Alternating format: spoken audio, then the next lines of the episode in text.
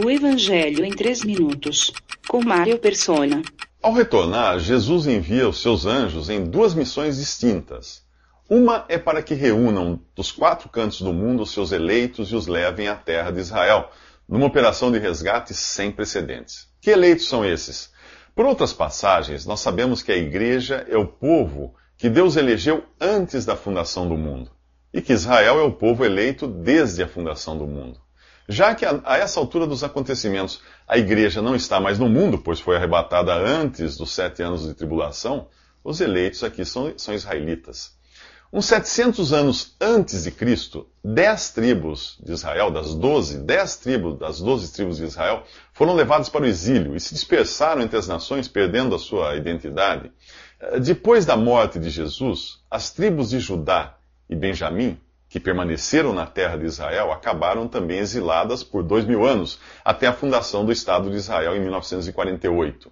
Os anjos que Jesus envia neste capítulo resgatam e levam para Israel os descendentes das dez tribos perdidas, que hoje ninguém sabe quem são e nem onde estão, além de judeus de Judá e Benjamim que ainda não tiverem retornado para a terra de Israel.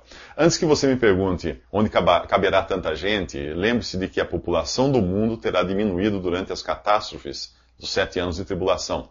Além disso, a terra de Israel, a partir desse ponto, não está limitada ao território hoje ocupado pelo atual Estado de Israel.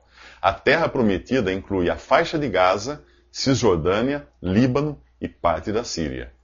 A atual ocupação foi feita por judeus ainda rebeldes, descendentes daqueles que há dois mil anos condenaram o seu Messias à morte.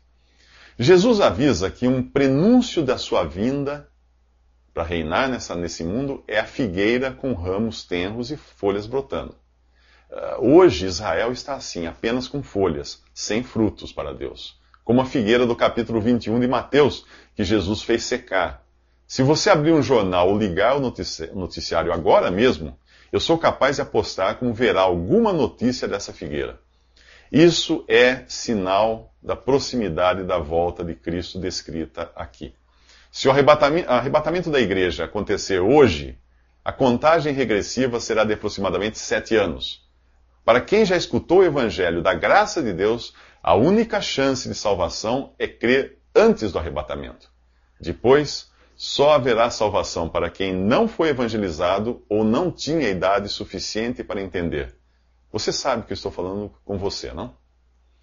Jesus avisa que não passará esta geração antes que todas essas coisas descritas neste capítulo aconteçam. Que geração? Bom, não pode ser a geração dos tempos de Jesus, pois aquela já morreu.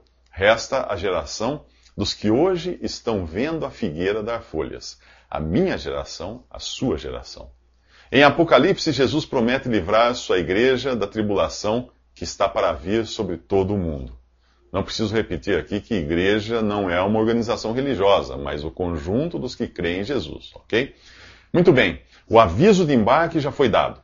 O cartão de embarque diz mais ou menos assim: Eu creio no Senhor Jesus como meu Salvador.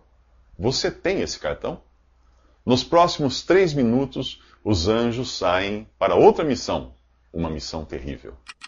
Visite www.3minutos.net.